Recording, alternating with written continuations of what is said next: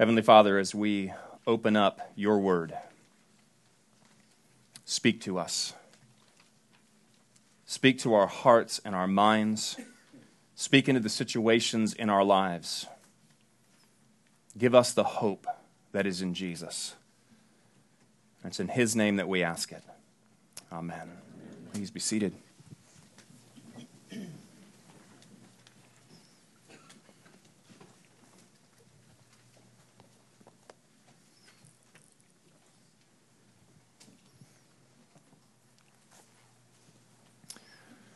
Newness of life.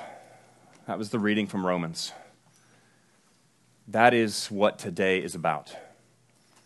As much as we have received forgiveness of sin, we have eternity, it wasn't only those things, as amazing and wonderful as those things are, it was about a new life, right here, right now, a new way of living, a new way of seeing the world a new kind of life.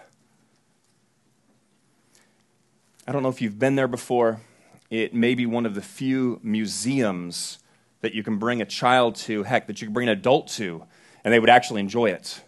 The Perot. It is hands on. There's all of these great things. You can race a T Rex, and it growls at you beforehand. You can go on a simulator of an earthquake. Upstairs, there's this thing where you get to fly like a bird. And you stand here and you watch the screen, and as you do this, you control the bird. And you watch this bird kind of move, and you can go down and you can duck. And, and my three year old did this, and that poor bird had a headache afterwards.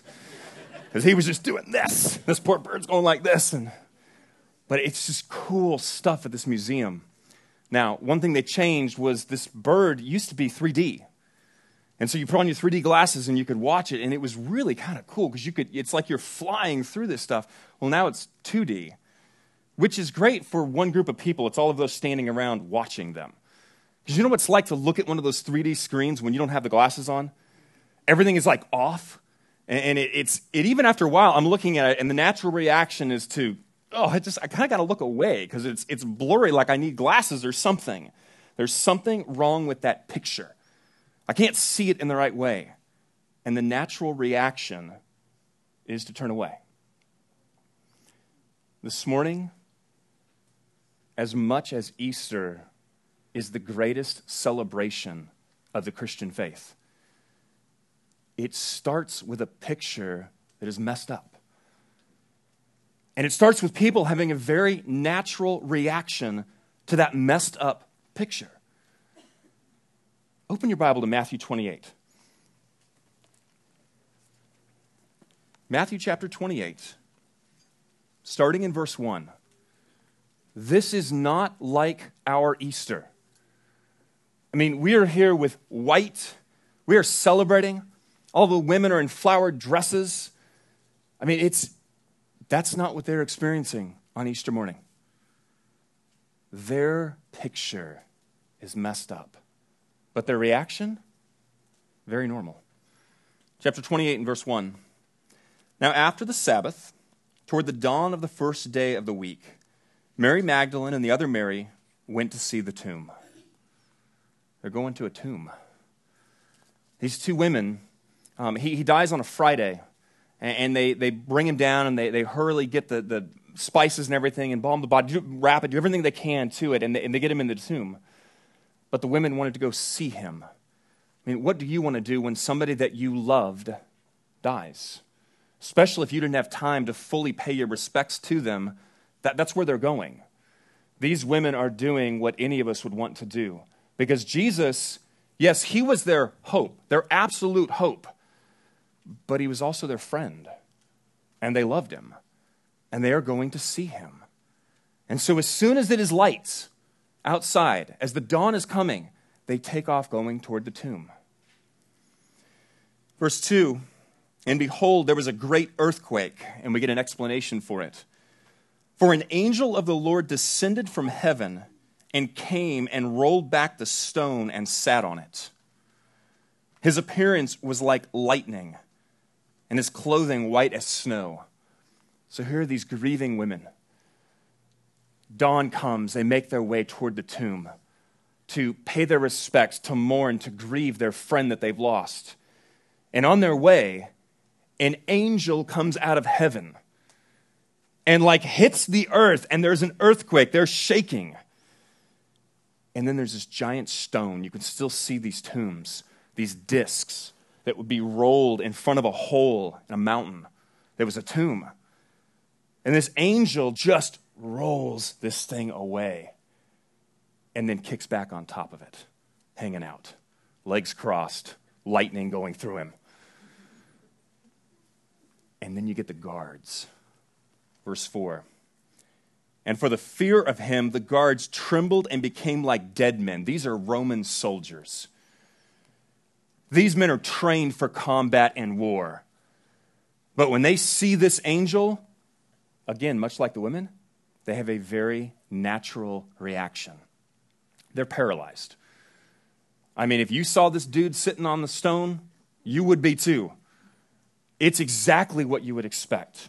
Grieving women going to a tomb, guards that are trained soldiers seeing an angel going, oh, they can't do anything.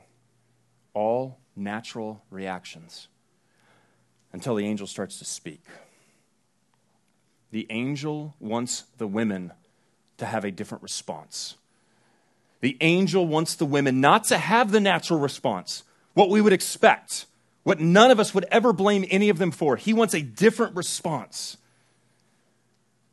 Look at verse 5. But the angel said to the women, Do not be afraid. And there's something that is missing in here because it would be weird in English. Is that in Greek, there's an emphasis on the you. There's an extra you in there that is not needed. What he says is basically, and actually, there's even something else that's missing. That word said is the word responded.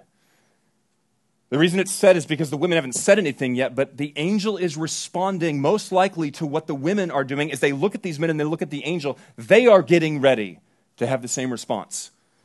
They come on this scene, they are going to do what these men are.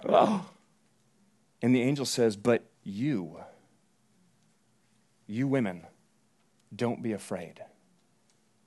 Don't have the response that you should have. Don't be afraid. For I know that you seek Jesus who was crucified. Here's the second part that is not natural. This is not natural. He is not here, for he has risen. As he had said, Come, see the place where he lay. I want you to not be afraid of an angelic being that just caused an earthquake, rolled away a stone, and looks like lightning. And I want you to believe that a dead man that you saw die is not dead anymore. That is not natural. I mean, if any of you went to visit somebody at a tomb and they weren't there anymore, would you be a little freaked out? Natural response I'm at the wrong tomb. The body's been taken, something, but not it came back alive. How many people do you know that have died and come back to life? That's not normal. He wants them to have not a normal, natural response, but a supernatural one. He wants them to look at some circumstances where most of us would probably have the same reaction as the guards and the women. And he says, I want you to have a different, a supernatural response to this. So I finally saw something. I'm pretty sure that I was the last person in Frisco to see this. I finally saw Frozen. I mean, we, we had like for a month in a row, every Friday, people were coming to our house. They had all seen it. All the kids would sing it. They, were, they would sing it. They would do the dancing with it. My daughter this morning, I said, How does Let It Go go? Because that song, Let It Go, that's a really catchy song. It's, it's too catchy. Because I saw it one time and woke up for like four days in a row with that song in my head. Let it go, let it go. I, and I had asked my daughter this morning, How do you sing this? And she starts singing the entire song. That movie is so popular. But the song that I like the best is Olaf's song. In summer. I love that song. I'm not going to sing it for you. Just going to read some of the lyrics. I mean, it is just a great song. And just in case you're the one person in the room that hasn't seen this show, two, three, three people. Oh my goodness, what's wrong with you people? Go watch Frozen. That's my message this morning. Jesus rose, go watch Frozen. Um, Olaf is a snowman. Right? And this is the song that Olaf is singing. I'm just going to read you the lyrics. Um, but sometimes I like to close my eyes and imagine what it would be like when summer does come. Bees will buzz, kids will blow dandelion fuzz, and I'll be doing whatever snow does in summer. A drink in my hand, my snow up against the burning sand, probably getting gorgeously tanned in summer. I'll finally see a summer breeze blow away a winter storm and find out what happens to solid water when it gets warm. And I can't wait to see what my buddies will all think of me. Just imagine how cooler I'll be in summer. And the last verse Winter's a good time to stay in and cuddle, but put me in summer and I'll be a happy snowman. when life gets rough, I like to hold on to my dream of relaxing in the summer sun just letting off steam.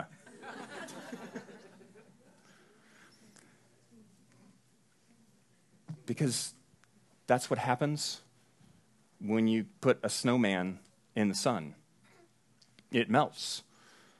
I mean, we've all seen it here because it seems like every year now we get at least a couple days in Dallas where we get some snow and our kids go out there and they try and make a snowman. It's like this big because it won't clump.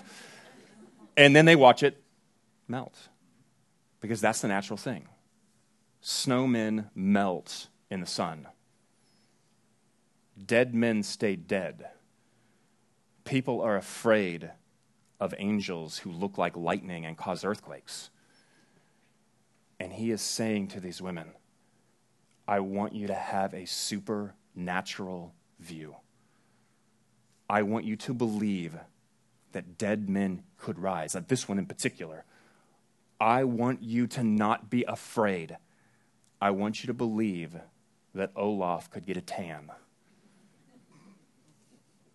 It's totally unnatural. Now, why? Why would they want this? I mean, think about it. We all have experienced the natural reactions to things, right? We all recognize where they might be feeling and how the guards might be feeling. Why would we make this shift? I give you two reasons out of the text. Number one, because the natural response to things, more often than not, leads to paralysis and emptiness. Let me show you what they, just look back at your text for a moment. When the guards see the angel, they have fear.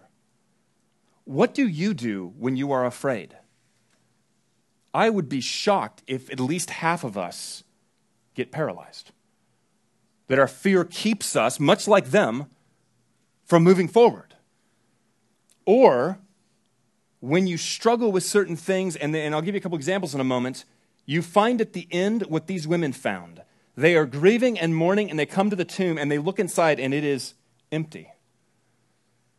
That is the, what happens many times when we have a natural response to things.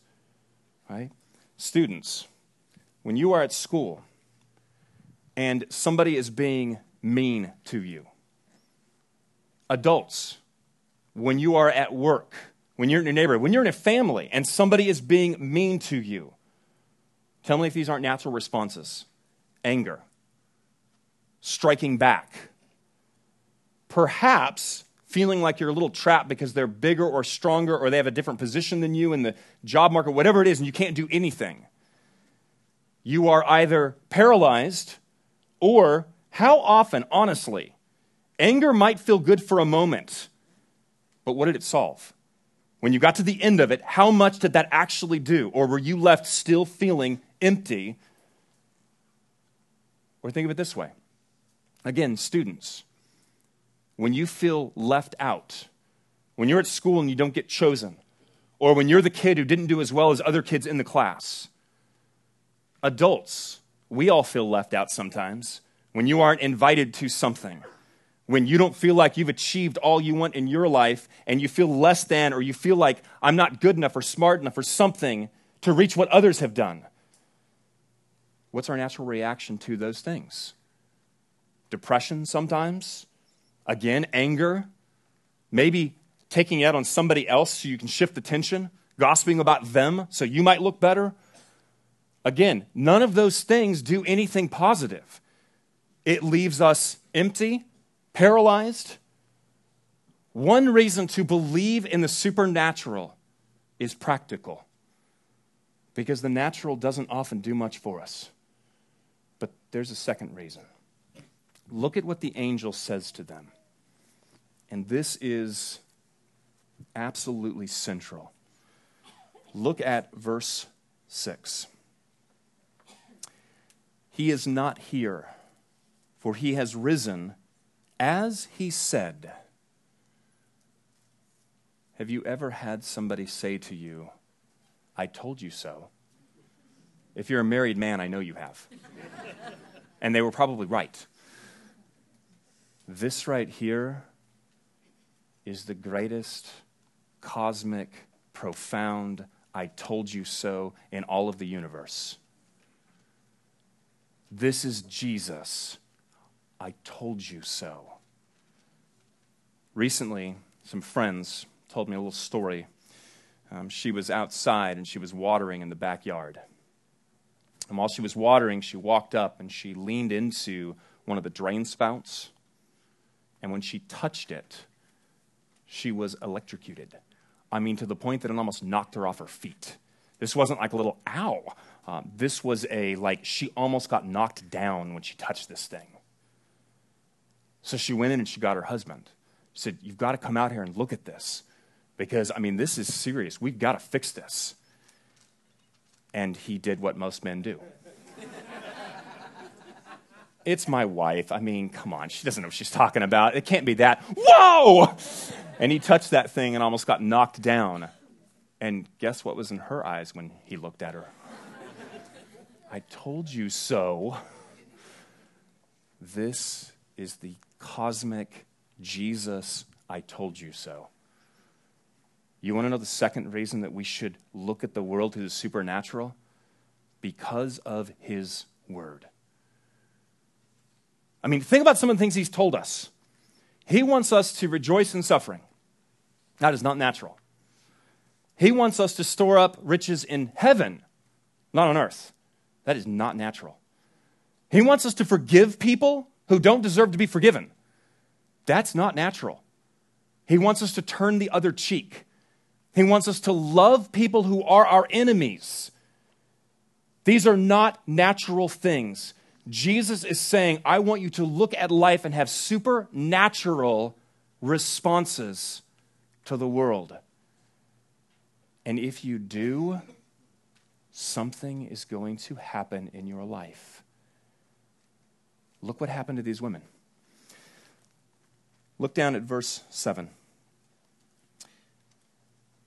The angel tells him to come look. Then he says, Go quickly, tell his disciples that he's risen from the dead, and behold, he's going before you into Galilee. There you will see him.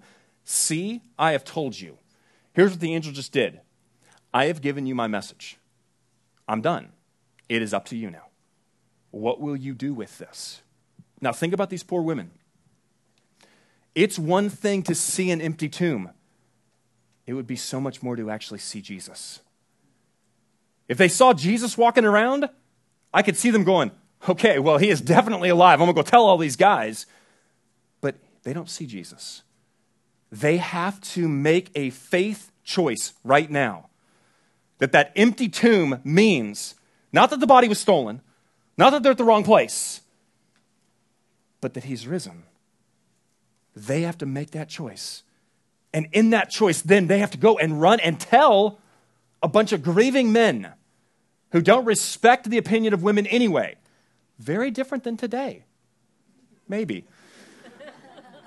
go tell these grieving men that the man that they loved, they thought was the hope that they lost, is actually alive. And look what they do. Verse 8 So they departed quickly from the tomb with fear and great joy and ran to tell his disciples. They've embraced it. They've said, We're going to do it. He's risen. I mean, they are going, they are running, they are telling him, they have great joy over this moment. because they have believed. But then after they believe, look what happens. Verse 9 And behold, Jesus met them and said, Greetings. And they came up and took hold of his feet and worshiped him. And then Jesus said to them, Do not be afraid. Go and tell my brothers to go to Galilee, and there they will see me. After they took a supernatural, ludicrous, honestly, it's ridiculous. Christianity is ridiculous. And they believed it. And then, in that faith step, they saw Jesus. That is what he's asking for. And you know what? If you are waiting to rejoice in your sufferings until it feels right, you're probably never going to rejoice in your sufferings. If you are waiting to treat that person who's treating you poorly, and you're going to love them and bless them and not retaliate, not get angry, not gossip about them, if you're waiting for this, okay, now I feel like doing all those things, you're probably never going to do them. Because it's a supernatural, ridiculous, ludicrous response that says, I'm going to act in a way that's not natural. I'm going to love a person that doesn't deserve to be loved. I'm going to forgive when they don't deserve to be forgiven. I'm going to do things that look ridiculous. And when we step out, that's when they saw Jesus.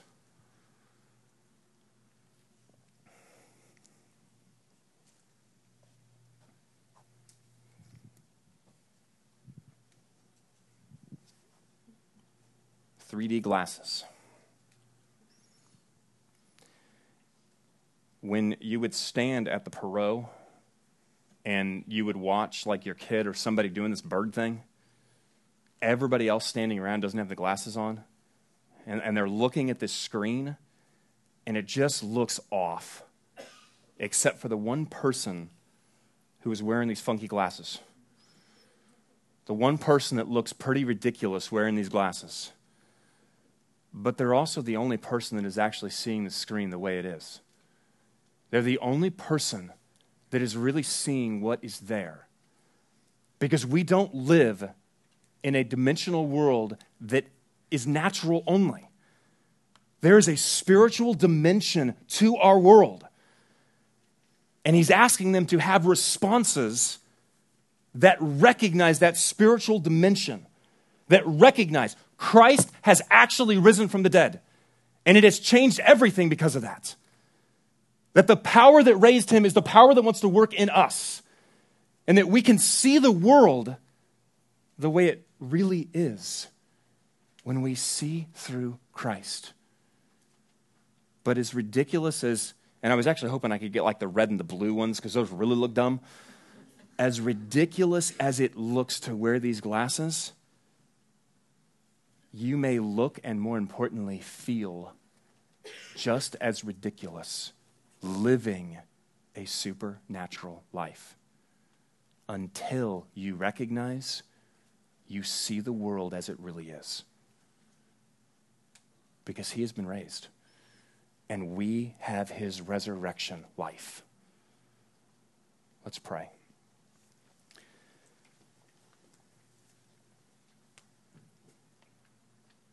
Heavenly Father, we love you. We thank you for your love, that you did not give up on us, that in our sin, in our doubting, no matter where we are, even right now, whatever we struggle with when it comes to faith, that your love is still there, and that you showed it through your Son. Lord, help all of us who call him our Savior, our Lord, our friend, to embrace the life that he has for us, to believe the I told you so over all of the natural responses we might have. Lord, recognizing that it looks crazy, and yet we're not always seeing the full picture. Fill us with your resurrection life, Lord Jesus Fill us with your spirit and help us to love and forgive and to be like you to others. We ask this in your holy name. Amen.